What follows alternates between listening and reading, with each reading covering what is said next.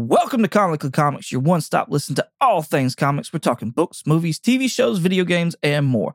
I must forewarn you though, we are a spoiler cast, and what that means is we consider all properties, past, future, and present, to be valid, and we will spoil the hell out of them. I'm your host, Michael, along with my two co hosts, Richard and Jeremy. And with all that being said, let's get started. All right, it is Sunday, September 10th, and we are back for Bat Madness. Before we break into the our um chart or what is it? Was it bracket? Bracket. That's it. yeah. Bracket. Yes. we got some uh business to attend to. Something that I have failed to mention, but we need to say farewell and thank you to Arlene Sorkin. She is the voice of Harley Quinn and like the inspiration for Harley Quinn as well in the animated series. That's where she made her first appearance. Technically, all you Batman Adventures number 12 people out there. Uh, so thank you to her family for allowing her to be able to go out and support her to do this. And thank you, Arlene. We greatly appreciate you and all the effort that you've put into our Bat family. Yes, absolutely. I love Yeah. I loved her as as Harley Quinn. Anyway, Right? Yeah, and it was cool. for- Like I just happened to see that. Yeah, I think it was on the news. I, I I don't know exactly, but kind of giving her like the little bit of a backstory on her and how it like that Harley Quinn came about and everything. I thought that was that was really cool. I never never knew that, so it was that was really neat. Yeah, I know Richard sent like a short or something like that, and I never knew some of that stuff that was being said in that. So it was really cool to see all the kind of backstory and history on all that. yeah. That's probably where I saw it. I I yeah, I was I was thinking that while you were saying it. I just didn't want to say it. Uh yeah, she's great. Uh she eventually gets replaced by voice actress. I can't think of her name now. Great. It just fell out of my head. Tara Strong. She's great as well. Um she's done Harley Quinn for like ever as well. And uh anyway, it's sad to see her go. Um there's some cool like Mark Hamill things as well talking about working with her. Anyway, it's great. Yep. Um, on to maybe something brighter, but we're not going to actually like dive into it. But I saw where we actually had a teaser like an hour ago for Aquaman and the Lost Kingdom. Oh, really? I And- hadn't seen that yet. There'll be a trailer come Thursday, which will be last Thursday when y'all hear this. So Yay. I'm not gonna lie, it does look pretty cool. But Okay. we're not cool. here to talk about that. We're not here to talk about that at all. Um, because you know, rest in peace, Blue Beetle. But we are here to continue on with Bat Madness, and we have taken the liberty of wa- rewatching and about to review Batman Forever and Batman and Robin. That is our next matchup. So we will start in chronological order with Batman Forever. This is not Michael Keaton anymore. This is Val Kilmer. This is Chris O'Donnell as Robin. This is also Tommy Lee Jones as Two Face and um, Jim Carrey as the Riddler. We also get an appearance of Drew Barrymore in this as well. and another actress, Nicole Kidman. yeah. Nicole Kidman. I forgot about her. Uh, yes. Speaking of Aquaman, she's Aquaman's mother. Uh, right? Is she really? yeah, she's Aquaman. Yeah, she's wearing that stupid fish costume. Uh, also, Debi Mazar. She's from Goodfellas, and she's also Oh, from yeah. Beethoven's Second. So I just don't think she ever gets any kind of credit. But I remember from Goodfellas for the most part. yeah, That's funny. I just Beethoven second, the critically acclaimed Beethoven second. Yes, I remember Yeah. that one growing up, man. I'm telling you. Anyways, lots of big name actors in this. But the question is, Jeremy, how whelmed are you by it? And does it hold up? Uh, for me, I am just whelmed on this one. Um, it was an okay Batman movie. Um, I, I think, uh, Tommy Lee Jones did a better Joker than Jack Nicholson did as Joker. Um, Tommy Lee Jones. Yeah. Okay. Uh, no, I'm with you. yeah, like to me, I got like honestly, Two Face in this one gave me more Jokerish vibes Okay. than what what was in um Batman. So Okay. I didn't but uh yeah, and I, I don't know, there's there were just some things like that cracked me up in this movie and like I said, it was just it was a just whelmed. And uh uh, my wife, she probably puts it as whelmed too, because one of her things is Batman is not blonde.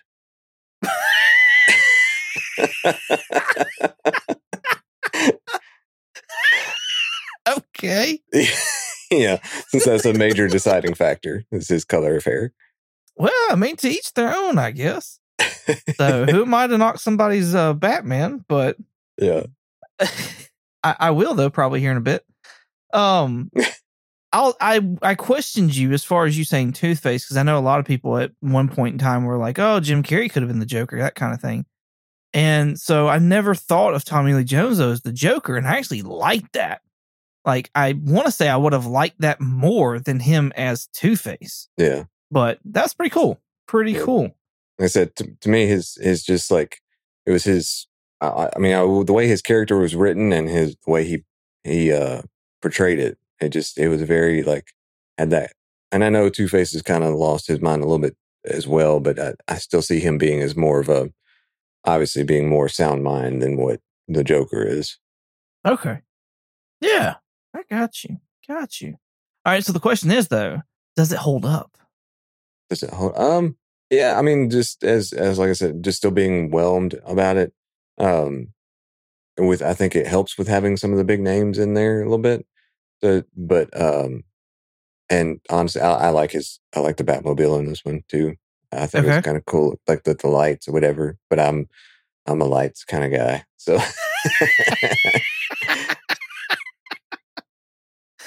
All right. Then. So you think it holds up?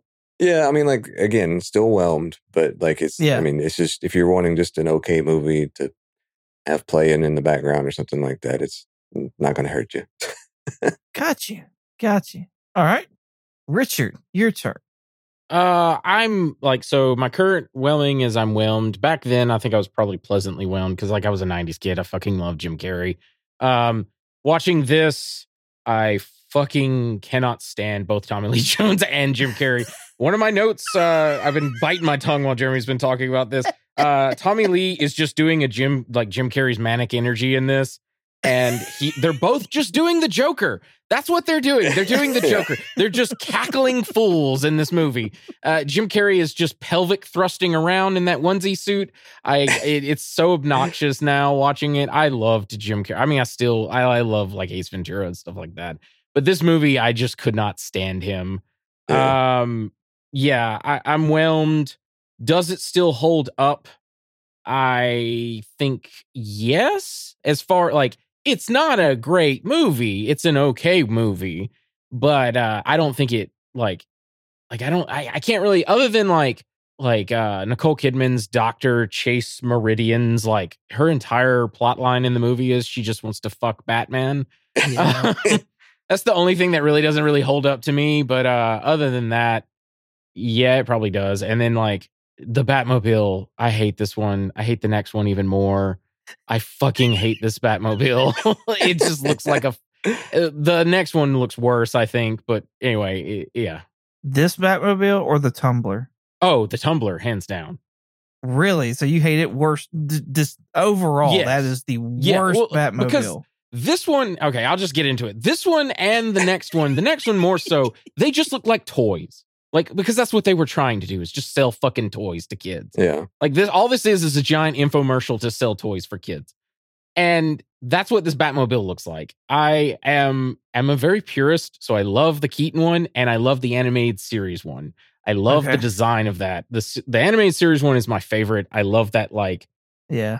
like it's uh, this one has it as well, but it's that super long like engine bay, and then it's got the like squared off angular looks to it. I, I, I just love the way that looks because like the Batmobile doesn't need to be like an all terrain vehicle; it just needs to go through the city's streets. If he needs all terrain, that's what he has the grappling hook for. He just shoots out of the Yeah. Batmobile and and does whatever. All right. Then. Sorry, I know one of them, and I can't remember which one. I tried looking it up, but I remember seeing like a documentary on whatever, and they were saying that one of them they couldn't do turns; they could only go so fast yeah, that's I, because the wings would like break off or something. I want to say that's the Keaton one. Um, Oh, really? really? Yeah, I do. I want to say it was that. It could have been this one because you do 'cause there see was it flop, like the wings flop about. Yeah. Right. I was gonna say, I, I particularly remember watching there a couple of scenes where it, he it showed him bouncing around, and the, they were like, it was like trying Batmobile was trying to take off or something with the way those wings were flapping back there. Yeah, when uh Robin gets in there and takes it for a joyride, Yeah, it's like split like Oh. a butt cut, and it's just sitting there, just it's bouncing and it's like flopping. Real quick, uh, before we get to your whelmed, fun fact is the Batmobile was usually driven by stunt drivers, but Chris O'Donnell insisted on driving himself in the joyride scene, and he crashed it into a curb and dented the fender. That's hilarious. That's funny. yeah. Another fun fact that I found on Car and Driver was that uh, George Clooney's Batmobile could reach 130 miles per hour. Now, how they got it that fucking fast, I don't know, but Without it falling apart. right, right, without those wings coming off or something. But Why does it need to go that fast? I don't know, but that's amazing. yeah. you mean if I could get in a Batmobile and go 130 miles an hour? Yes, please. Yeah. It had no windshield. You'd just be eating bugs the entire time. Did not have a win- yeah, it did. No, it doesn't. I thought it had a cock. No, it doesn't have a cockpit. No, it, that's it's why all I hate- open. Yeah. it looks it's it's because it's it's a it's a, it's a toy. It's so you can put your little action figure in it unhinged without having to like open a lid and put him in and then shut the lid. That's why I hate it. It's so bad looking. Anyway, I did hate that it's like a one seater. yes. Yeah. I hated that. So, Because like, what is he supposed to do with his criminals when he catches them? Just oh, he I leaves don't know, them. stra- like strap them to the hood. I'm gonna pull out my bat, you know, ratcheting belt straps. Like, he he Spider Man's them. He just leaves them there. oh, okay. Yeah. Uh, my whelmings. I for this movie, I was actually pleasantly whelmed, and it's because I have like dreaded going back and watching these because I don't think I've watched them since they came out originally. and Val Kilmer like was actually to me a really good Bruce Wayne and a really good Batman, and I was actually pretty surprised at it. And I was like, "Holy shit!" I'm I, I'm just laughing because I've I've been arguing with my wife over this. I have always I've always said between these four, Val Kilmer is the best Batman. Like he between- he really is. and my wife is like, absolutely not. And I'm like, he is though. like put writing aside and like his actual acting or whatever the case was, like he actually did a better job and was more convincing than Michael Keaton. Like, and I know that's like blasphemy, but I'm just saying, like, I I agree with you. I really think he did do a much better job with the role. yeah, I I do too as well. Just consistently and like his voice as well. Just it just went well. So. So yeah, I'm gonna go pleasantly well just because just because Keaton, uh, not Keaton, but Kilmer, like won me over. So, and as far as whether it holds up, no, I don't think I don't think this movie holds up at all. I just it's the, the like the graphics and stuff like that are like right there on like PlayStation One level, Yeah. maybe N64, like something along those lines. Like they're just they're right there at that breaking moment of like coolness. Yeah. And so it's just when you get in those when you get in those panning like landscapes and stuff Yeah. like that where they like to use it, it's very telling now. And I'm just like, ah, that's kind of disappointing. Yeah. And then I hate that the first line out of Kilmer's mouth, Oh, is- God, yeah. I'll get drive through. Yeah. The fuck you will with that thing. That's that's Schumacher setting a tone for this movie that it is not a Burt. This ain't Burton's universe anymore. We got jokes in it, and I'm fine with jokes, but like that first opening, yeah, is just bad. yeah. Yeah. Uh, you you I, I specifically remember going like, oh, when you're talking about the graphics and stuff. The there's a shot I want to say when it's like showing Edward Nygma for the first time Mm-hmm. uh, and it shows like Gotham, and it's doing like this swooping sort of camera action. It's all Yeah. CGI, and it looks like I don't know something from like the car. Uh, this is a callback and dates me the cartoon reboot. Yes, it looks yes. like something straight out of that. Um, yeah, Yeah. it did not look great. I, I do remember being like, "Ooh, that doesn't look good." Yeah. No, and that's exactly what I was getting to. Just old gaming vibes, reboot, things like that. Like and it was it was that opening shot where you're about to meet Nygma and you're coming into the waterfall that's right below there and you can pan up and stuff like that and move in. So cool. Well, So one thing on the I'll, I'll jump in there with is uh so whenever you, you kind of brought it up in yours, Richard, talking about Jim Carrey and the Riddler, and my wife loved Jim Jim Carrey. she's like, "This is that's just Jim Carrey. That's I mean, that's perfect. This perfect role for him." I'm like, "Okay, well, that is Jim Carrey, but that's not the Riddler kind of thing. Like that's, I mean, yes, Jim Carrey played the Riddler as Jim Carrey, and Yes. that it was." Him to a T, and I saw more of Jim Carrey than I ever wanted to see in this movie. Yeah. and yeah, it was. Uh, I mean, I, I I agree. Like, I'm a I'm a fan of Jim Carrey's as well, but I was like, this is not. I don't even know that much about the Riddler, and that I just it doesn't mesh well to me. So he is doing, I think, once again, Schumacher. Like Schumacher is taking the. Once you know this, it makes these movies a li- uh, like tolerable. But he's taking Burton's aesthetics, the dark Gothic Art Deco like world, and then merging it with Adam West '66 Batman. Yes. And once Oh, you yeah. know that, yes. it all makes sense. And he's like the Riddler from West is doing just Joker again. Cause like that's essentially what the Riddler was. Like he was just another Joker. But uh it's over time they developed him and made him more of like this um I'm trying to remember. He- He's got like a not a god complex, but he he always he has to be the smartest person in the room yes. even though he's not but he has to be um and that's his biggest issue and I, I wanted to see that honestly my note michael mentioned it but i think jim carrey would have absolutely been an amazing joker because he's he's the kind of build that i like for a joker he's that like lanky skinny build he's kooky and crazy so he can do kooky and crazy um yeah, but yeah as far as riddler goes i i hate it So my notes Saren says the cable guy and the Grinch as the Riddler because that's what I saw the whole time was the cable guy. Just Yeah. that yeah. I, I want I want Bruce Wayne as my friend, as my buddy, da da da da da. Mhm. And then and then the Grinch, just his, his like that's all I saw. Yeah. So there's that.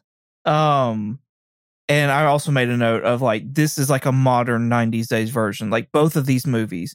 And the second one more so to me anyways, of 66 Batman. Like that's that's what this was to me. So and it's like um if you ever, I don't know if you, either one of you ever seen the show, the comedians in cars getting coffee. It was a Jerry Seinfeld I've watched it a thing. few times, but yeah. Yeah, it's a, it was a good little good show, but it was literally the title is what the show is about. Like J- Jerry Seinfeld would get one of his cars, and then or borrow a car, whatever, and then you go get a comedian, and they would just film them for a day, hanging out, going to get coffee and stuff like that.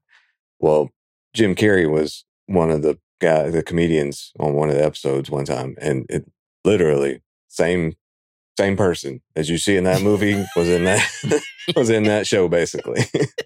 yeah, I think going back to like, you know, him playing a good Joker and stuff like that, Richard had made a point to sit there and say that Robin Williams was up for the role for Joker in the Keaton version. And honestly, the more that I've thought about that, the more that I really wanted, like, want to see that or wish I had gotten a chance Yeah. to see that. And only because Robin Williams was known for doing like improv. Like, you didn't know what the fuck he was going to do next. Mhm. And that's very much along the lines of the Joker. Like, the Joker kind of knows what he's doing or whatever the case is. He didn't clue anybody else in on what's going on, though. And he just fucking does.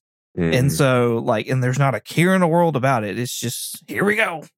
And so that's what, you know what I mean? And so I think that would have gone great because you, I think you would have gotten so many cuts where it was like, that wasn't in the script, but he just did it and we kept it. yeah. You know what I mean? And I think that would have made for a really, really good Joker.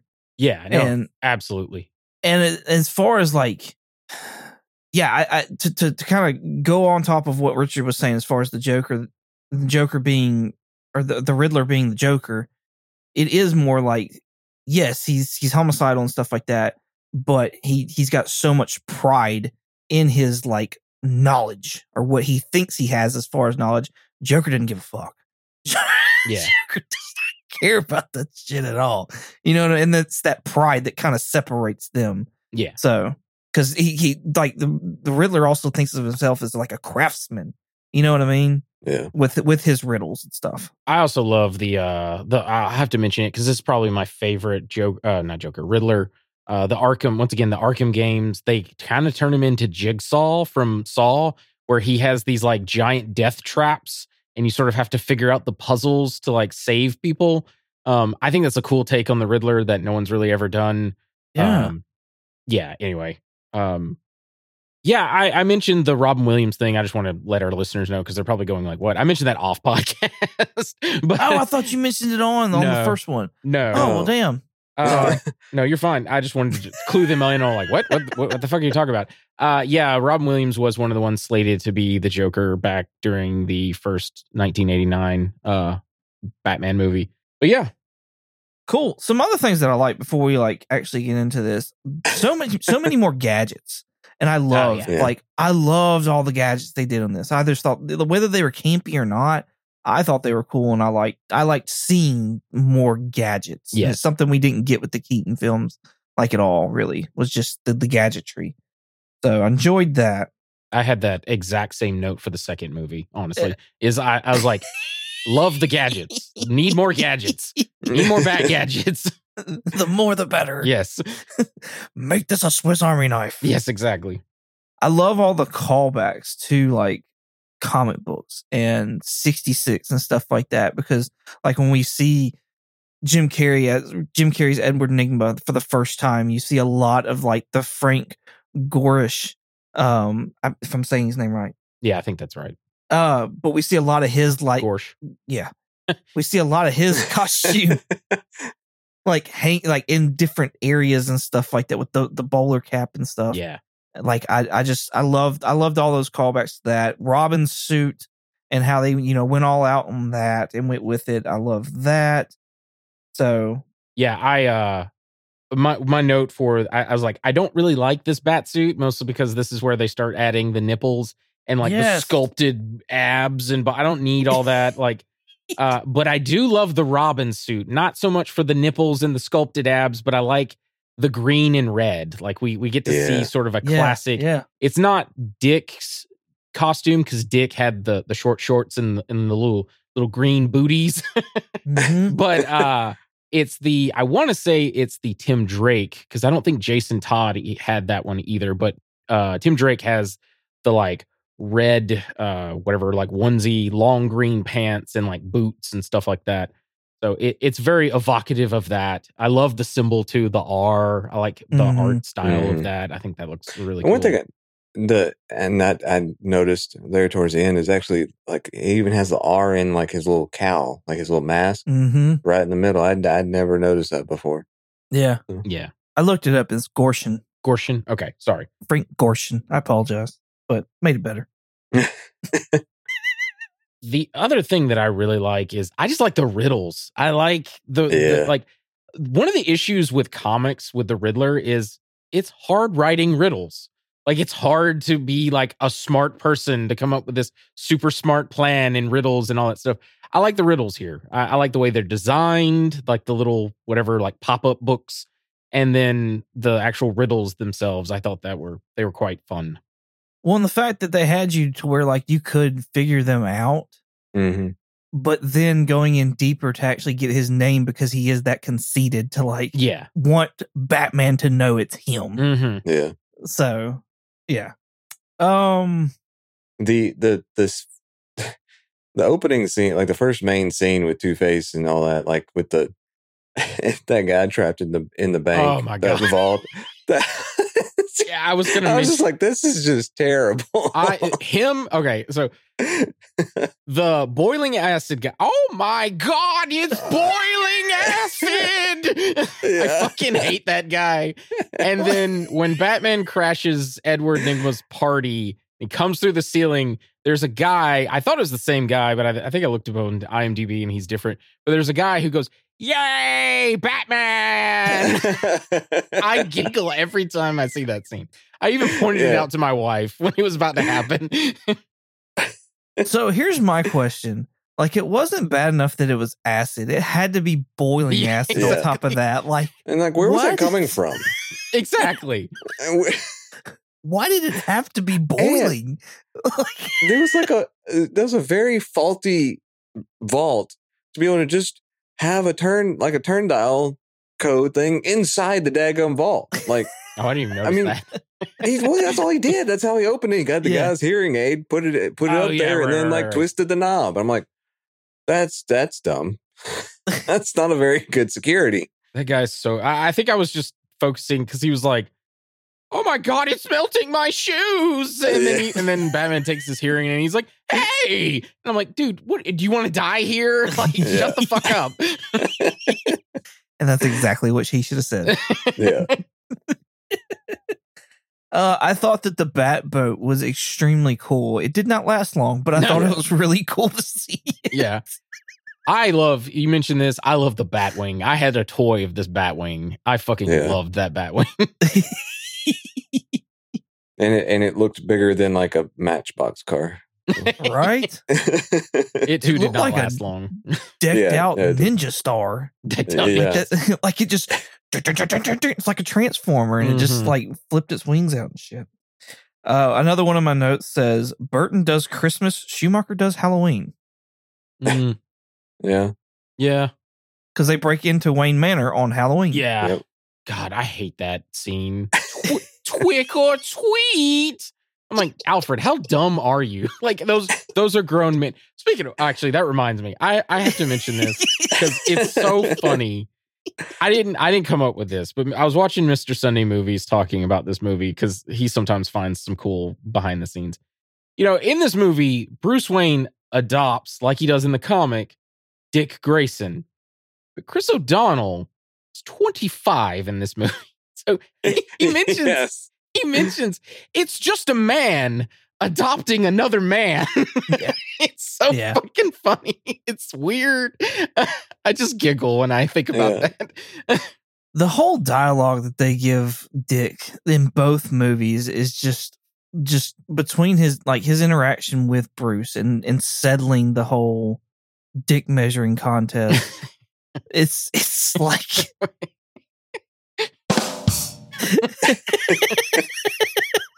Thank you.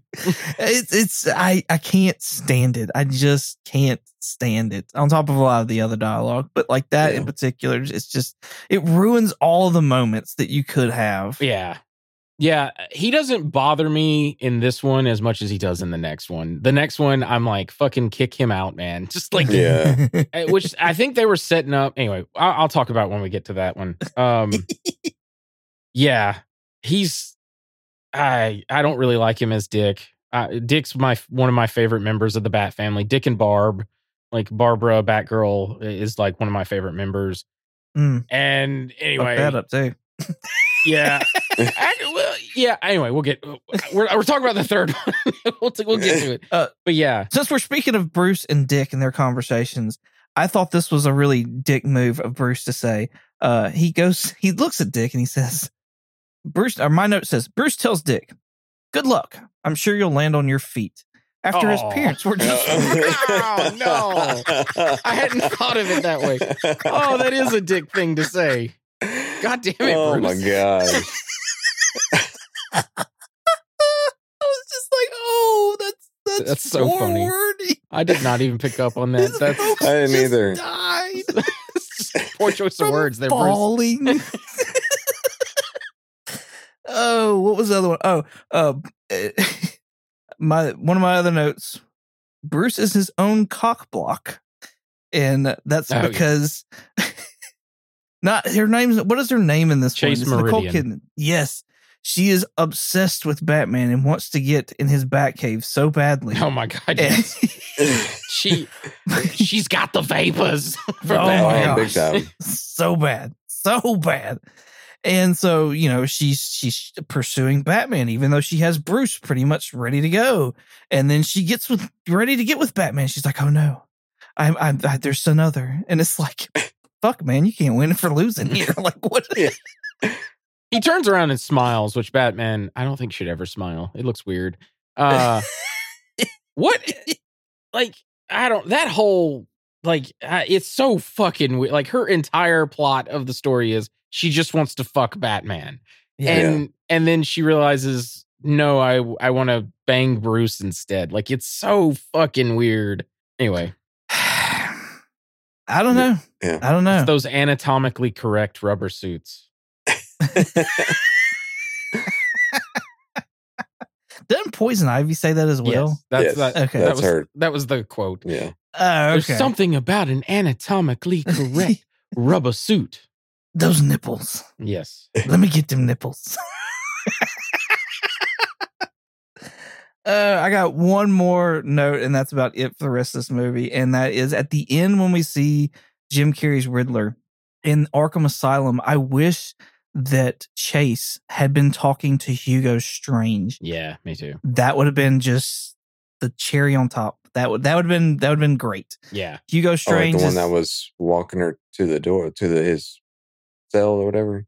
Yeah, the guy that was talking to her about him and stuff like that, and saying, "Oh yeah, he he's saying he knows who Batman is and all this other kind of stuff." Yeah. Hugo Strange is a big Batman villain, and he's over at Arkham, and so yeah, I just I thought that would have been perfect, and you could have set up that even though it wouldn't have come to fruition.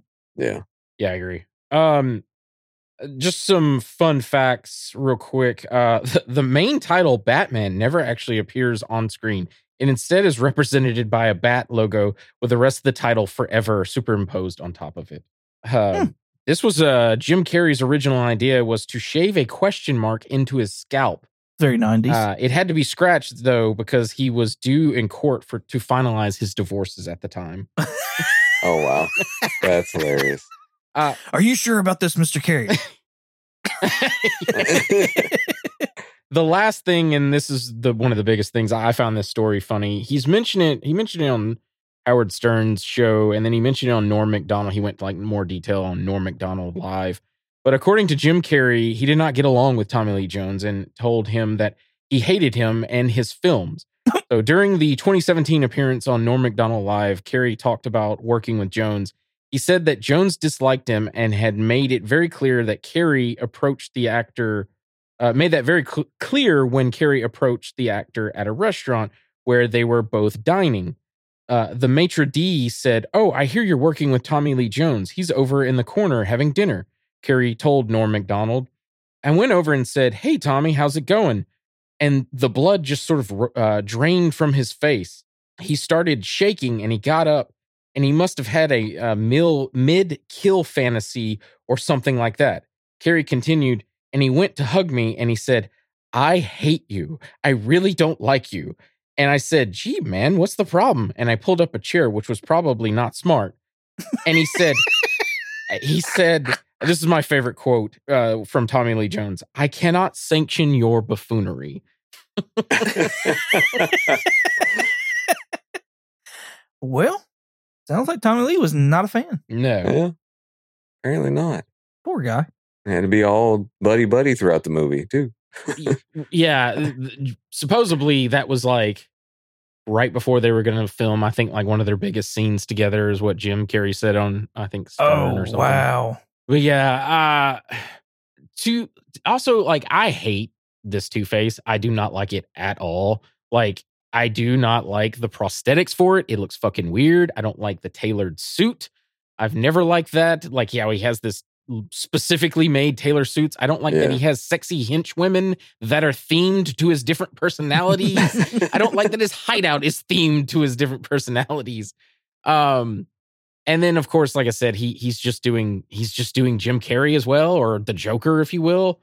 Uh, it's it's not great. I, I like the Harvey Dent is all about. We've seen it like in the Nolan movies. Har- Harvey Dent is Yeah. all about like he's all about the law and the rule of law.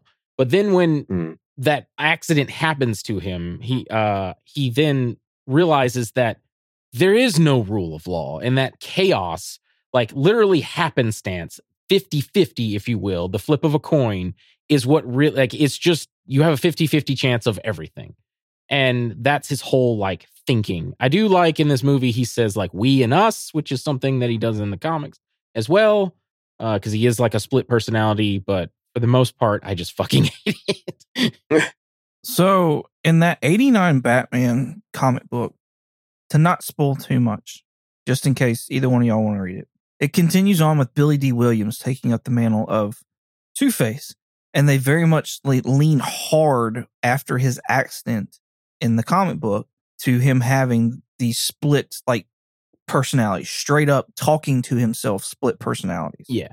Um, also, like he does have theme suits and stuff like that throughout, but they're nowhere near as drastic as what we're seeing in this Yeah. iteration of the of Two Face. He the other thing that's different is that he almost has like a mind trip or something and lets his alter ego kind of take Yeah. take the the wheel and shows him that like you know on in this universe so and so died and we grew up to be thugs or whatever the case is and this you, know and then they takes him to another point in his life that was a big turning point and says that this universe instead of this happening this happened and we turned into this or whatever else the case was and so that and that's where he got to the coin and that's where he wanted his coin back and scratched off his coin and he was like everything is just 50 every decision i make is a 50-50 shot of where i should go and so i'm going to let the coin from here on out decide like what i do. So it was a cool like uh, origin story for the coin and stuff like that in the book. I personally like this like the comic book version the way they were going to do with Billy Dee Williams at least that way it seems that what they were going to do with Billy Dee Williams better? Yeah. Um, but we didn't get that. So, it, just in comic book form, though. Yeah, it would have been cool. I, I I like that idea. That's closer to what kind of like classic Harvey is. Yeah. yeah, I think so too. So, all right, y'all got anything else for Batman Forever? Nope. No. Yeah. I think I'm good. Cool. Burger King had the best glasses for this. I'm just letting y'all know, and I still have one of I them. I forgot to mention. yeah, I do too. I think I've got. I think I have both the Riddler and I know I have the Riddler because it has like the question mark as the handle.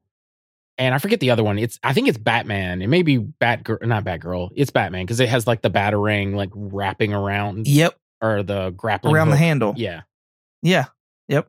That's what I got. I think there's like four, yeah, but yeah, those those were the best, yeah. They were. Oh man, I drink so much chocolate milk out of that cup. right? like when you actually got quality stuff from your like Happy Meals and shit like that. Mhm. Yeah. Not anymore, bastards. On to Batman and Robin, featuring a stellar cast again of Chris O'Donnell and new to the casting, George Clooney. We also have a showing of Vivica Fox and Coolio in this, and Alicia Silverstone coming in for Babs. So we've also got Arnold Schwarzenegger as Victor Fries or the Iceman, Mr. Freeze. Um, Uma Thurman as Poison Ivy, and I cannot remember who played Bane, but my God, that sucked. So I assume it was a wrestler, but I have no idea. Like Um, none. I don't know if he's a wrestler. I'm looking him up right now. He's a big bastard. I know that. Uh, Jeep S- uh, Swenson. Of course, his name would be Jeep. He's about the size of a Jeep. Yeah. He yeah, is. pretty much. All right. So, Jeremy, what is your whelmings on Batman and Robin, and does it hold up? Uh, I'm whelmed on this one as well. Okay. Um, you know, as a whenever I, I remember, like you know, back when I first saw this, like I actually kind of enjoyed it because I didn't care, you know, back then. um, I just it, I knew it wasn't the best ever, obviously, but it just it really wasn't. Um, it was a it was a it was a fun movie to me then, but uh, now when I rewatched it, I was like, okay, yeah, it's uh, a little little rough. Um, but uh, yeah, I'll, I'll just I'll just say I'm I'm I'm whelmed with it. Does it hold up? Does the oh neon yeah, sorry, hold doesn't up? hold up. Uh, um, I, I- yeah, I'll say it's about about on par as far as like the last one. Just as far as like it's it's I don't know to me like it. Yeah, it it it, it does, does okay, I guess. It it's it's okay to watch now as far as like a just a again another one to play in the background kind of thing, but or at least for some maybe. But Did you Yeah. let any of your kids watch these? Uh, I they watched the Batman and Robin. Okay. Yeah. Did they enjoy it? Yeah, I mean they're they're not like big, huge superhero like fans, but yeah, Okay. So. Got you. All right. Richard, What's your whelming? I'm underly. Does it hold up? I'm underly whelmed. I, I think. uh I think uh, when I when I watched this, I think once again, I think I liked it because I like I didn't know any better. I was young. I think I was probably like pleasantly whelmed. I loved uh what's his name Arnold Schwarzenegger. I, I hate him now. Like he's he's a terrible Mister Freeze. He's so bad. So many ice puns. So many. I hate them all. Um, does it hold up? Once again, I say yes because like not like I think it's a bad movie, but it doesn't mean like I don't really remember anything that really jumped out of me as like, ooh, that's really bad looking kind of thing. Um, maybe like a couple of Bane scenes when we see him like smash something or like when he picks up the bat uh uh bat signal like that clearly looks like he's not actually lifting it it's just on like some like crane and that's lifting it. Um but yeah. So i'm gonna i'm gonna say that for right now. Gotcha. So I went into this movie with an open mind because this movie was the reason why this Bat Madness bracket was was brought to us. this movie in particular. And so after watching Val Kilmer, I was like, you know what? I'm going to be open minded about this and I'm going to give this movie a fair shot because Val Kilmer really took me by surprise as being Batman. And from the time I saw George Clooney, I was like, no, no, no. Um, but we're not getting into that yet. My whelming for this is underwhelmed. I'm so underwhelmed by this movie. I, this is the one Batman movie so far that I've been like I I was trying to fall asleep in, and I wish like I was fighting to stay awake, and I wish it had just been over. And even so much so, even the ending itself, I I was like, why didn't y'all just lead with that? I'm just saying, like so much faster than than trying to blast everything with that one gun when you just have all these satellites do it all for you while you fight Mhm. Mr. Freeze. Just saying. Um, as far as the movie holding up, I'm gonna say a little bit better than Batman Forever, just because it's like the CGI scenes, the landscaping scenes were better and they cut down on them, it seemed like a good bit. But it's almost like, but because they did that and saved some money on that, they went ahead and like started doing all these goofy flying scenes and that just it's those flying scenes just took me out of it completely. I was just like, this is this is so dumb, so dumb, yeah so dumb. you talking about when they're falling from the sky Any any time they were there's the falling from the sky because at that point at that time and we everybody had to be sky surfing. Every Yeah. every movie Oh, had to have Yeah. sky surfing in at that point in time. That's so funny that you said that because I said the same thing while watching it to my wife. She was like, "What are they doing?" And I'm like, "Everybody did this. Like it was in the Power Rangers movie. Everybody Yes. did this." Yes. yes. Everybody sky surf. That was the end thing right there. And, and body piercings, those were all the end things at that point in time.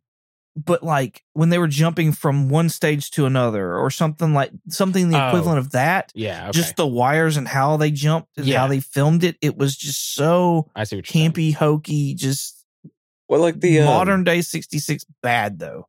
Yeah, it's like the uh one of the opening the opening scene whenever they were in there the first fight with Freeze and Robin does the like the catapult that like shoots him fifty feet into the air by by going like just barely walking with the pole basically. Right? How, how about when he arrives through the doors with the Robin cycle and it makes the Robin symbol yes. Yes. Yes. Uh, like a Looney Tune like knockout? Like it's so bad. It's so yes. bad. It, it's like they they were like, oh, these people liked forever. Let's up it a notch. Like, let's really give them a family movie. Yeah. And that's that's not what I'm going for Batman for. I'm just letting y'all know. Like, I, I want my kids to be able to watch Batman, but at the same time, like, not this, Yeah. not this, Yeah, nowhere this- near this. This is probably the most like family friendly Batman that we've Yeah. ever gotten. And like the other one was like, at what point when designing these bat suits did like Alfred or Bruce go like, you know what? Putting ice skates on the bottom of our boots would be a really good idea. When does Oh. that come into play? uh, I, you know what? I, I'll talk about it later, but there is a, uh, all the behind the scenes stuff that I have down for this movie goes into a bunch of stuff that you are talking about. I'll get into that when later, I guess near the end. But yeah, eh, that is dumb. They they spoilers. they called it Batman on Ice. Like that's one of the things that they referred to it as. That and like all like every suit up had to have an ass shot. Like every one of them. It's like I uh, don't groin, need an ass shot. groin shot, uh, nipple shot, and ass shot. Yeah. Yeah. Yeah. Like I didn't need I didn't need I didn't need that for Clooney. I didn't need it for O'Donnell. And I didn't need it for Silverstone. I didn't need it for any of them. yeah, like freaking the movie starts out that way. We get the logo. Yes. And then it's just them suiting up, and it's like, oh, bat groined. Oh my god, what, what's happening? Why am I seeing this? yeah. Yeah. Bat dong. Very forgetting of it. yeah. I think that Uma Thurman did a really good job as Poison Ivy, honestly. And like just trying to take just separate her acting as Poison Ivy away from what was written for her. Like, I don't think that's a bad casting. I still think she did a good job, honestly. And out of all the people that were there on set. yeah, my my Yeah. note honestly is Uma Thurman is the one standout thing from this movie. Yeah, I think she did great. I mean, I Mm. when she was on there and stuff like that, and like her plan was pretty clear and straight to the point. And I, I don't like that she was jealous over uh Nora Yeah, and uh, that you know if people y'all WB Sony everybody if y'all are wanting to do a villain movie if y'all are just damn determined to have a villain movie get your hands on fucking Mr. Freeze and do something with Thank that you. because by God he has got the most like sympathetic. sympathetic yes, Yeah. villain story out of all villain stories I'm Preach. just saying preach. I- yeah, no, absolutely. Uh, Freeze. Spoilers. Uh, Freeze is my favorite villain, like my favorite Batman villain of all, because he is sympathetic. I hated what New Fifty Two did with him, where they made him like a stalker instead. Like Nora isn't actually his wife; he's just oh no uh, uh, he's just a woman, or she's just a woman that he's obsessed with. Um, yeah, I love. oh, I don't like that at all Yeah, I didn't know they did that yeah, it's terrible. I hate what new. That's why I'm not a big fan of New 52 because a lot of the stuff that they did with not just Batman but other uh versions of uh superheroes and stuff like that, it, I just didn't like. But anyway, uh yeah, no, he is a sympathetic villain because the best thing about Batman's rogues gallery because he arguably has the best rogues gallery is that they're all funhouse mirror versions of himself. yes And Freeze is the one of like how far Batman would go to save a loved one. Yeah. Oh. And that's what Freeze is doing. And I love the like the Heart of Ice episode. I think it's like episode 3 of the first season. I can't remember. It's the best goddamn free story that's ever existed. It's so good.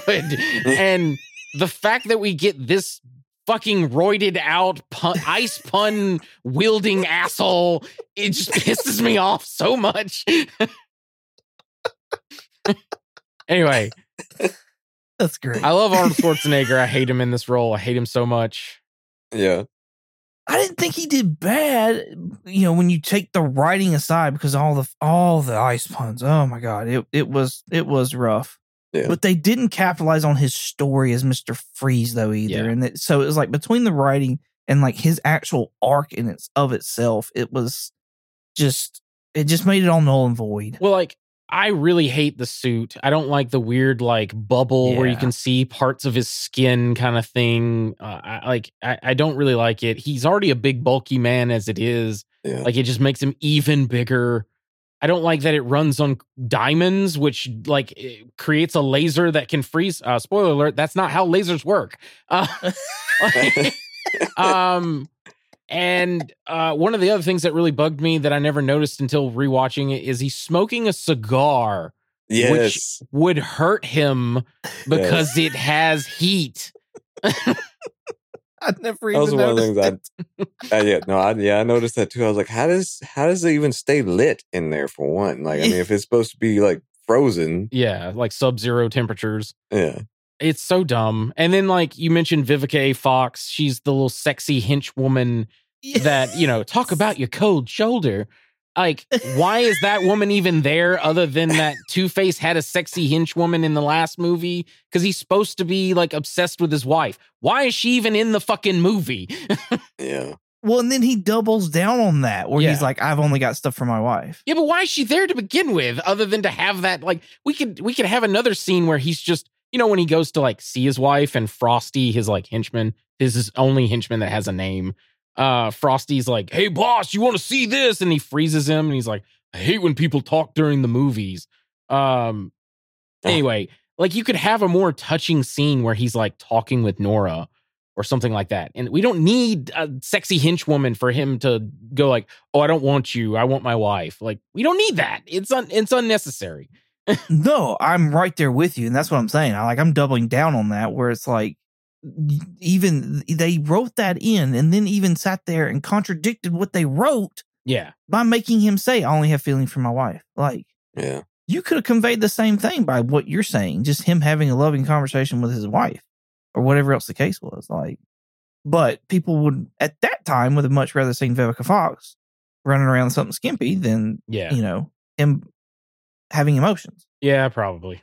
So I, I do like uh, I do find it out of all the things that I like I, I try to at least talk about something good when I totally shit on it.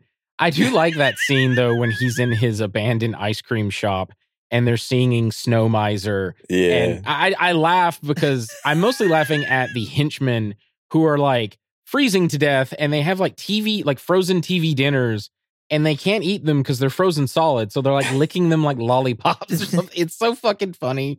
Uh, it's dumb as hell. I'll admit that, but it's really funny. that is funny. that is funny.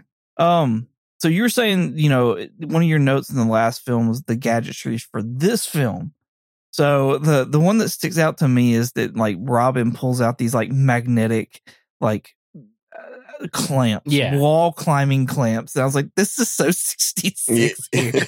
yes. these wall pieces. Oh, there's there's a bat bomb. There's uh there's the like bat laser that like heats up the water and cuts Oh the ice. yes, yes. Uh, there's multiple grappling. Like at the end of the movie, all, all the bat suits have like multiple grappling things, like just on their hands. Not even like a gun that they pull out. Um, that shit would have to rip somebody's arm off. Like, Yeah, there's oh, no yeah. way. Absolutely. In reality, yeah, it would absolutely. It'd probably kill somebody instead of actually saving them. Uh, yeah, I'm trying to remember all the gadgetry, but I, I loved it. I love seeing that in this because I like Batman needs to have like ton, like he's like James Bond. Like he needs to have tons Yeah. and tons of gadgets. The vehicles though were fucking ridiculous, Oh, especially towards the end where there's like this. the ice ones, like the skating ones. the and bat sled, And Yeah. the bat fan boat, and then the Yes, I, I I know for a fact the motorcycle that Alicia Silverstone uh, drives is called the Bat Blade because I used to have the toy. oh my god. Yeah, no, that whole stunt of like she comes off of it and then, but it's still rolling, and then she's like jumps onto the the bat boat thingy or whatever, and Mhm. and then jumps back on the motorcycle. I'm like, okay, okay, I've had enough. I did like those suits though. I did like Yeah. the like silver. Mm. Like I liked that combination. It was to sell toys, but I still liked it. Oh, yeah, like it was it was pretty cool. All the the suits change in Val Kilmer as well. The first suit that he has is kind of like a Michael Keaton homage suit, and then he changes to the you know the the the radar suit Okay. in at the end of the movie. Yeah, yeah, yeah. All that was to sell toys because like yeah. yeah. you don't need sonar to throw a batarang at like a chandelier. like you don't need sonar to do that. Um, uh, but yeah, in this one, like you said, I, I'm not a fan of the silver and black. I think it looks weird. Um, but that's just me. I liked O'Donnell's new suit as well because it was more reminiscent of Nightwing than. Mm. So I like that. I thought that was pretty cool. Yeah, so that's the thing. They said they mentioned Nightwing. Um, yes. uh, they like they actually name drop Nightwing. Um, the symbol on the suit is the Nightwing symbol. Um, and uh, there are talks, or there were talks that so there was supposed to be a fifth Batman movie after this. And really? there was supposed to be a spin-off with a Nightwing movie, but okay. all that fell through due to this movie. um, so I think this was them setting up Nightwing. Uh, I fucking cannot stand Chris O'Donnell in this movie. He is so obnoxious. His constant whining about how he's like living in the shadow. I thought they got over this shit from the last movie. right? It's just so obnoxious. Yeah. Well, and I I think that speaks more, that speaks more though to like the writing because I think like Chris O'Donnell was pretty like back then was a decent pick for a like Dick Grayson Robin type, you know what I mean, character. Other than his age, like he was he was definitely old. He definitely should have been Nightwing Yeah. at that point in time. But Yeah, they they call him. They use. They keep. I forget. Like you reminded me. Like uh, Freeze. I think at one point he's like, you know, i- i- uh, can you be cold hearted, Batman? In eleven minutes, you know, the bird boy shall freeze or whatever. And he's like, so what do you do? Chase the villain or save the boy? And I'm like. He's a man. He's 26 years old. He's a he's a grown ass. He's 10 years younger than Clooney. that's funny. Can I just sit there and say, I know this is gonna hurt somebody's feelings, but I'm gonna say it anyways.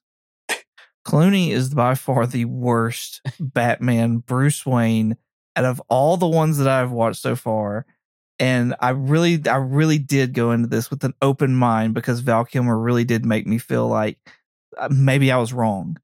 But no, like this movie, rewatching this, like just solidified and, and pushed it even further of like, no, you're absolutely right. This, he's not, he's not even a good Bruce Wayne Yeah. like his Bruce Wayne to me just and then his his voice does not carry Batman at all. No.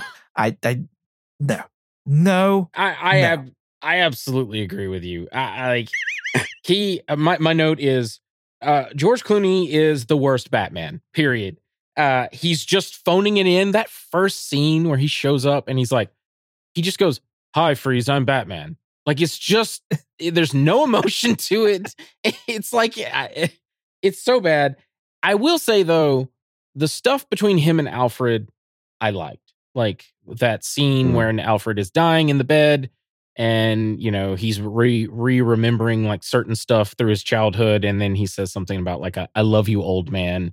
Uh I think that's very touching. Uh that's probably the best thing that I can say about it though. But the rest the rest Yeah. of the stuff is just fucking awful. it's so bad. Jeremy, you have anything you want to add? I, I mean, I just put it on the spot. yeah, I know. I, I don't know. I like. I'm. I'm not the biggest. It's me, and this. pro- I don't know. I just. I Michael Keaton wasn't that great to me. Um. And, and, Yeah. his his his his fro like uh, just kind of throw me threw me off. And like George Clooney, I can like he to me he's more of the he can put on persona more of the of of the billionaire like the upper class kind of what Bruce Wayne is supposed to be. Um, his head bobbing everywhere thing like that just kind of bugs me. Yeah. Um, Yeah. it- but but I mean like it, I overall I, I I I still enjoy George Clooney, but yeah, like I don't I don't know. We saw him walking around that. in a robe most of the time. You- Like most of his scenes, he's got a robe on. yeah, it's true. uh, since you mentioned it, I'm just gonna. Mr. Sunday Movies was talking about him, and you mentioned the bobblehead thing. He talked about that, but oh, you were talking about hair. They were talking about how George Clooney is like he has the potential to be the suave billionaire type. because Yeah. he's done it in other stuff, and he also has really good hair, so he could Yeah. he could grow out nice, you know, like billionaire hair. But what do they do? They like give him the Chris O'Donnell like buzz haircut. Like and Right. Mason talks about how it looked like a lice broke out and Alfred just had to shave their heads. um and I'm just bringing it up because you mentioned the Keaton hair. Uh, I agree. Like my wife mentioned, we're we're now doing the review of the 1989 one, but she mentioned how Keaton's hair just looks bad. It's not even like shiny. It just looks dry and it's it's really bad looking. Um, but yeah, uh, I I will agree that uh, uh, Clooney had the potential to be a great Batman, but Yes. he just did not do anything to prove that in this movie. I mean, I don't know when he was named it, but like the man was named Sexiest Man Alive one year, if not more than that. Like, so he definitely had the potential to be. And even like seeing him in the Flash, I was kind of like, you know what? He looks like a good Bruce Wayne. Like, Yeah, really does. He, old man Bruce Wayne, but he still looks like a really good Bruce Wayne. yeah, Well, he's a, he's again another one that's similar to, to me, like Jim Carrey. Like Jim Carrey played Jim Carrey in Oh, yeah. as the Riddler. Yeah. George Clooney played George Clooney Yeah. as Batman, as Bruce Wayne. Yeah. I said that uh like to my wife that like yeah there's certain actors who aren't actors they're just uh, will smith is one will smith is never uh, uh some uh, there's maybe one movie that i can think of I love Uh, Will Smith. Uh, yeah, no, I like him too. uh, once again, I'm a '90s kid. Of course, I loved Will Smith. Uh, Pursuit of Happiness, I think he's great in that. But for the most part, Will Smith is just Will Smith as X, whatever it may be. Like Will Smith as an astronaut, Will Smith as a boxer, Will Smith. Uh, uh, Jim Carrey is that. Jim Carrey as the Riddler. Jim Carrey as a lawyer. Jim Carrey as whatever. George Clooney is that. George Clooney as whatever. And I absolutely agree with you on that, Jeremy. Who is this generation's actor? Is uh, well, I guess The Rock is definitely one of them. Oh yeah, Yeah. Yeah, definitely. he plays the same thing in every movie, basically. Yeah, I'm so dead. Like he's he's not uh, that, that gets me on another soapbox, but I- the Rock would have if if the Rock was born like two decades earlier, Ooh. he would have been as big a star as like Arnold Schwarzenegger and stuff like that. That's the issue Yes. with the Rock.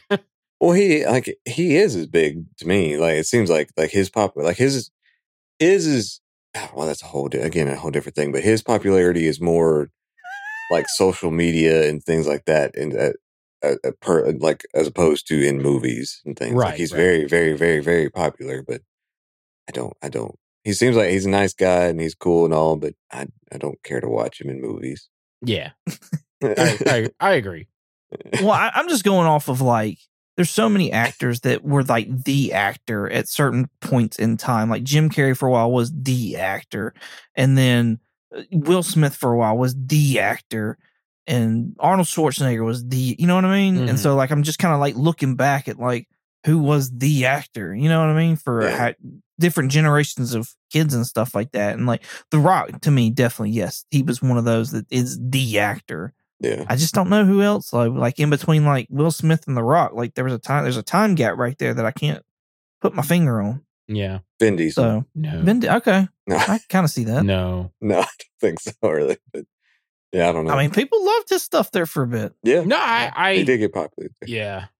Anyway, Yeah, I was gonna say we got like way. yeah, like, well, that we're, we're way into the weeds right now. was- Uh, I'll I'll I'll bring us back. Bane. What do we think of Bane? I personally, I fucking hate him. bomb, Uh, yeah. bomb. No matter what they tell you, Mister Bane, it is the size of your gun that counts. Get- What is it? He says like big gun. my my thing is is that at this when this movie was made, I didn't get dates for any of this, but I know relatively they were close to when Bane was created in comic books. Like, how could they have gone so far from source material to what they did? Like, yeah, I just I don't get it. I don't un- like they really at that point were like, we need a muscle guy to help out Poison Ivy. She can't do it on herself. She's a little frail woman. They even sit there and said she even makes the comment in the movie of I'm a lover, not a fighter. That's what I have him for.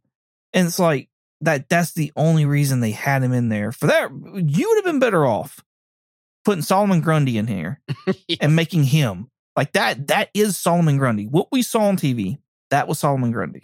Solomon Grundy want pants too. Uh January 1993 was when Bane was uh first created and this movie came out in 1997. So uh Four years. Four years, yes. if even four years, and you fucked it up that bad. I'm just saying. Oh my god. It's Uh, so I'm just saying. it's so fucking bad. And I can't help but giggle just by how bad it is. His like disguise where he wears like a fedora and trench coat oh yeah. with that fucking like mask and the tube sticking out. It's so fucking stupid. Let's be honest though, Raphael did that first. oh, I know. Yeah. Oh yeah. I on like, I was like, I guess if it works for a giant turtle, it must work for a giant venom man. like, right? Right? Yeah, I I just think honestly, had it been Solomon Grundy, like the more I think about it now, I probably would have liked it a whole lot more. Yeah. Like I wouldn't have near the beef that I have with it. And you still could have gone along the lines of what they were doing. So you could have tweaked it a little bit, but yeah. I I don't know. No, I absolutely agree. You could have just just make whatever chemi- instead of it being venom, whatever chemicals that uh, Pamela Isley was working on it just brings a dead man back to life, and he's Yeah. super strong from it. And his name is Solomon Grundy. Um, Born on a Monday. Yep. I, for, I forget the whole riddle. It's like died on Yeah. a Tuesday, whatever. Anyway, uh, but yeah, it's uh, I I like that idea as well. It would have made more sense. Um, but I I, I have no idea. Like the whole Bane stuff is so it's so dumb. I told you I, I, they they made the line there. It was for her to have muscle. That Yeah, was it. She could have. I guess the maybe maybe the the limitations of special effects were not as great because like her whole like her muscle is her plants. Right. Like Yeah. she and she uses it a little bit in this movie, but like that's her whole ish is she has like living mutated plants that can crush you or kill you or poison you or whatever it may be. Right. No, I'm I'm hundred percent with you. I think it went back to how we're gonna say bad forever looked in comparison, and they didn't want to redo that. Yeah. Which they do. They bring out a puppet. Remember when she shows uh Mr. Freeze her like baby and it's like it's a puppet like plant snake. Yeah.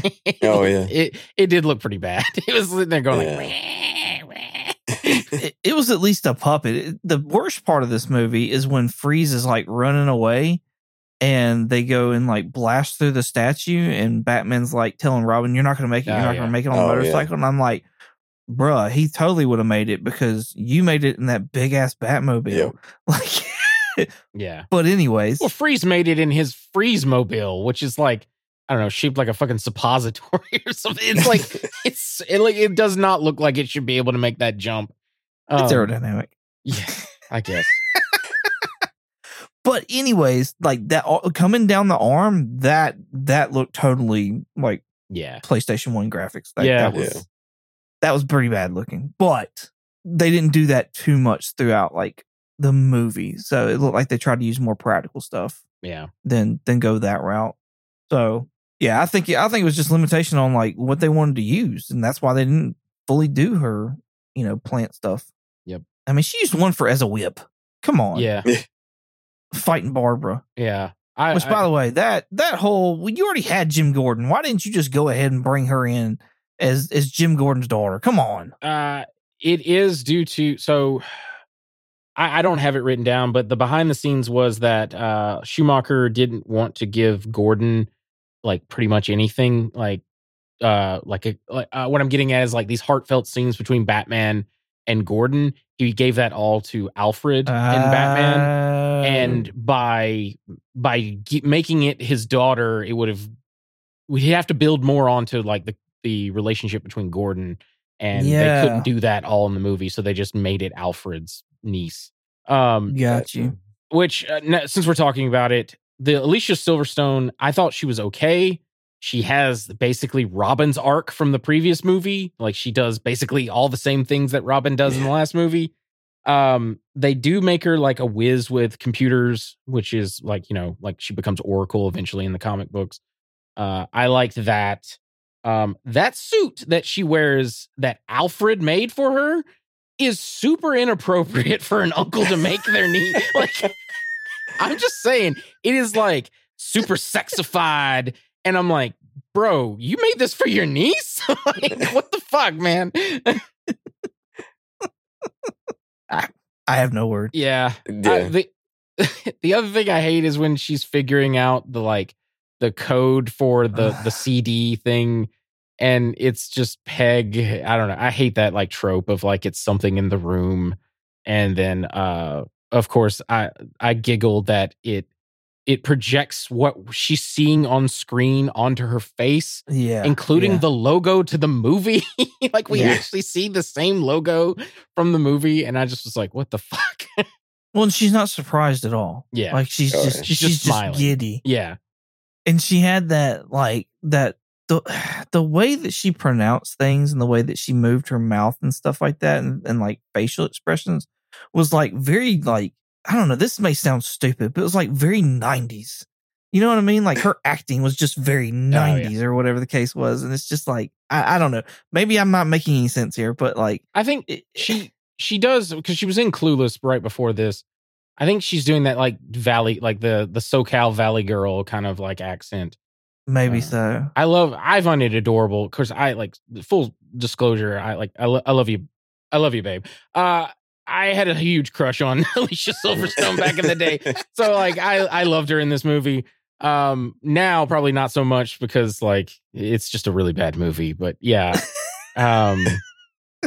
anyway, I'm done on my notes. So what do you guys as far as your your back stuff? I had the uh the Batmobile looks like a toy, and then yeah, I've got a good bit, but I can run through it real quick if you want me to. Floor's yours, sir. Okay. So yeah, uh, I just wanted to talk about the uh, sort of behind the scenes. So critical analysis. We're to talk about that. Although the film did moderately well at the box office, it was nearly universally panned by critics, audience, and fans. It was mocked for its poor script as well as overextending the campy attitude comprised of smirky one-liners, blatantly ludicrous stunts, as well as ultra loud sound effects of its predecessor, Batman Forever. That's everything we said. Rotten Tomatoes gave it a uh, gave the film a 10% rotten rating on Metacritic. It holds a 28 out of 100, meaning generally unfavorable reviews. Shit. Uh, in his review of the film, critic Leonard Maltin found that the story often makes no sense and that the action and effects are loud, gargantuan, and ultimately numbing. However, he gave the film a two and a half out of four stars. Arthur Preach. Arthur Mark S. Reinhardt added by saying the combination of Batman and Robin's terrible script, ridiculous costuming, garish sets, uninspired direction, etc., made the film into the appalling dump heap that it is. Damn right. Michael J. Nelson in Mike's uh, Mike Nelson's movie Mega Cheese says, "This is my favorite. Batman and Robin is not the worst movie ever. No, indeed, it is the worst thing ever. Yes." It's the single worst thing that we as human beings have ever produced in recorded history. wow. That's Even director Joel Schumacher has admitted to not being proud of his work despite any earlier statements to the contrary. Not only did Schumacher criticize the movie, but so did Batman and Robin executive producer Michael, uh, I'm going to probably mispronounce his name, but Uslan or Usland, who said, in my estimation, you're not making movies, you're making two hour infomercial for toys. And that's sad because if a filmmaker is allowed to just go out and make a great film, I believe you will sell toys anyway. yeah. It is oftenly jokingly referred to as the Rocky Five of Batman films. Nonetheless, Defender screenwriter, uh, I forgot to look up his name, uh, Akiva Goldsman, saying, if you don't like the movie, blame the director. The film was dubbed Batman on Ice by critics for a scene in which Batman and Robin inexplicably have retractable ice skates in their boots while battling Mr. Freeze's henchmen on the icy floor in the opening se- sequence. In context, it would make sense for them to bring skate boots to a battle with Mr. Freeze. George Clooney was himself severely embarrassed by the film, saying, I think we might have killed the franchise. There's also a Hollywood rumor. I'm just going to add this anecdote here where George Clooney supposedly, if you meet him in person and you tell him you saw Batman and Robin, he will refund you the amount of money for the ticket for seeing that movie. no shit. That's funny. That's funny. Um, let's see here. The infamous Bat credit card scene where Batman is bidding Uh, was in a bidding war for a date with Poison Ivy against Robin, whips out a credit card emblazoned with the logo, was especially panned as a huge insult to the character. It became quite famous due to internet users in 2008 when, during a full review of the film, the film reviewer Doug Walker, aka the Nostalgia Critic, went on a loud, long tirade over the scene and it became a staple of the character's show. I'm just bringing that up because that is, I remember seeing that video and yeah, I, I just, I, I died laughing. Um, all right. So, uh, on contrary, the Uma Thurman performance in the film received uh, mainly universal critical and fan acclaim, as most people regarded her as the only reason to watch this movie. yeah. Her performance as Poison Ivy remains to be one of her best and memorable performances of all time. The New York Times wrote that Thurman is a positive review. Like Mae West, she mixes true femininity with the winking woman, womanliness of a drag queen. A similar positive comparison was made by Houston Chronicle. Thurman to arrive at the 40s femme fatale sometimes seems to be doing a Mae West by the way of Jessica Rabbit. In addition to the San Francisco Chronicle points out, Poison Ivy is the film's best creation. She is a radical environmentalist who gets bitten by snakes and buried in vines, only to rise up gorgeous and redheaded like Botticelli's Venus, like America's original femme fatale Beatrice in Hawthorne's uh, Rappaccini's daughter. I'm probably mispronouncing that. Ivy was a poi- has a poisonous kiss like Dietrich in Blonde Venus. She shows up at the ritzy affair in a gorilla suit. It can be surmised that, similar to Catwoman in Batman Returns, Pamela Isley allowed her ideal personification of strong femininity to be displayed after her resurrection as Poison Ivy. Whew. All right. This uh there's two more things and it, it's a bit lengthy, but this is the legacy. So this is after what happens with this movie. After negative reaction of the film, Warner Brothers canceled plans for the fifth Batman film titled Batman Unchained, sometimes referred to as Batman Triumphant. After a number of failed conti- uh, continuations, including a live action version of Batman Beyond, which we'd have fucking gotten that, that would have been awesome. The studio finally decided to reboot the franchise, eventually leading to Christopher Nolan's critically and commercially successful The Dark Knight trilogy. Subsequent superhero films also avoided emulating Batman and Robin's campier tones due to how poorly received it was. Uh, matter of fact, Kevin Feige has been quoted saying that one of the biggest things that Batman and Robin did for comic book movies was like basically because of how poorly received it was, it taught movie studios to make more serious and better comic book movies. Yeah. Uh, the DC animated universe film Batman and Mr. Freeze Sub Zero, which was due to be released shortly after this film, was delayed to the following year due to the concerns that the film's reception would affect its sales. Batman and Robin is widely considered both one of the worst films of all time and by some the very worst of the superhero genre.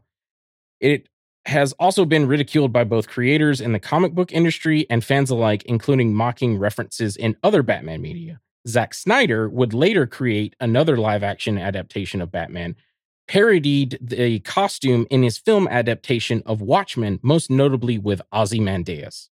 Fan theories and arguments have also been made in uh, made to disassociate both Batman and Robin and the its predecessor, Batman Forever, from the preceding Batman films, Batman and Batman Returns. These include claiming that they either took place in a different continuity or that Schumacher's films uh, were in universe movies about Batman. In 2015, Joe Quinones and Kate Leth produced or, or, proposed a Batman 1989 series following the vein of the Batman 66 comic series. The series would have ignored the events of Batman Returns and offered reinterpretation of Robin, Batgirl, and Poison Ivy. However, the pitch was rejected by DC editors. However, in 2021, DC and AT&T announced it had commissioned a reinterpretation of the series with Quinones working on the Batman film, uh, working with the Batman film writer Sam Hamm on the project. Though this was done to coincide with the return of Michael Keaton's Batman in Andy Muschietti's The Flash film. Many interpreted this as the company's retconning both Schumacher's films out of the Burtonaverse. The last two things I have are fun facts, which is Doctor Wood, uh, Jason Woodrue. He's the the doctor that creates Bane and also shoves Poison Ivy, creating her. He's played by John Glover. He's been uh, Lionel Luthor in Smallville. Yep. He was the Riddler in Batman the Animated Series. Oh, I didn't know that. And he plays Doctor Sivana, dad, the dad of. Uh, yeah. Or he plays Mr. Sivana, the dad of Doctor Sivana in Shazam. Yeah, yeah, yeah, yeah, yeah. Hmm. And then the last thing, and I think this is cool, when Bane steals Mr. Freeze's suit from the supply room in Arkham Asylum, Riddler's question mark fashion costume worn in Batman Forever can be seen in the background, along with Two Face's half suit. Notably, in the same scene, a puppet resembling the ventriloquist's scary dummy Scarface can be glimpsed behind Two Face's costume. Oh, I didn't see that. I'd have been so excited. That's one of my favorites. I want to see that shit in Matt Reeves. I want to see Two Face, not Two Face. I want to see Scarface. Yeah, yeah, ventriloquist and Scarface. The ventriloquist, yes. Yeah. Anyways, back to Batman and Robin, though. Thank you for that nice rundown there, Richard. That's Yeah. a lot of stuff that I did not know. Sorry. No, you're good. You're good. But that brings us to our question. And that is of the two of these, which is the better Batman movie? And which will be going on, moving on in our Bat Madness bracket, facing off against Michael Keaton's Batman Returns. Jeremy? All right. Oh, my, I'm going first. Sure, yeah. Oh, okay. Uh, Do you want to go last? Huh? Do you want to go in the middle? Where do you want to go? yeah, I'll, I'll just- go. Oh, okay. I'll go. It's it's Batman Forever for me. So one for Batman Forever, and uh, one for Batman and Robin. one for Batman for Robin. I knew it. I knew it. I knew you'd pick this. So I am the tiebreaker once again, and I have to say, fuck Batman and Robin, Batman Forever, even with its subpar graphics. I still gotta go. I think that was a better. Val Kilmer won it over for me. I'm just letting you know. Val Kilmer won it over for me. Mm. So, Batman Forever moving on into the semifinals against Batman. Uh, not Batman Returns. It was Batman. Yeah. Yeah. Yeah. I apologize. I said wrong earlier. Batman. Batman 89. Moving on, facing off against Batman 89. So, join us next week as we sit there and review Batman v Superman versus Matt Reeves and Shiny Boy, Robert Pattinson's The Batman. That's going to be a long ass watch. Hot damn. Yeah. Uh, yeah. or start start tomorrow. right? You'll finish by Friday. The, the the the benefit of the other ones is I'd already seen these, seen those before. I, I have not seen Batman versus Superman. Well, this will be a great reaction then for you. Yeah. Are we going to do the director's cut of this? Oh no. Just I'm doing whatever's on Max. Like, I'm not I think having they're to- both on Max, and people say that the director's cut is the better version of that movie. Oh, for fuck's sake. I don't care.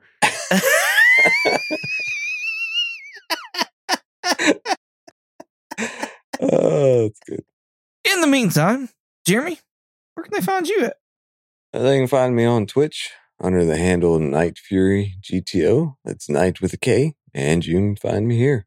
Richard, where can they find you at? Uh, if you want to contact me directly, I have an X, the platform formerly known as Twitter, a Threads, and an Instagram. You can find me under the handle Night Curry, night like day and night, and curry with a K. If you want to contact us directly, we have a Gmail. Our Gmail is comically comics podcast at gmail.com. And if you want to check us out on YouTube, TikTok, and Instagram, you can check us out under the name Comically Comics Podcast. And if you want to check us out on X, the platform formerly known as Twitter, you can check us out under the name Comically Comics with an X. You're damn right.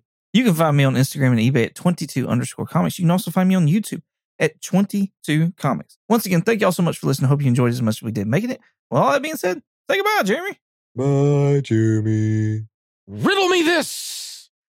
What goes both ways is blonde, middle aged, and is a co host of this podcast? A bye, Jeremy.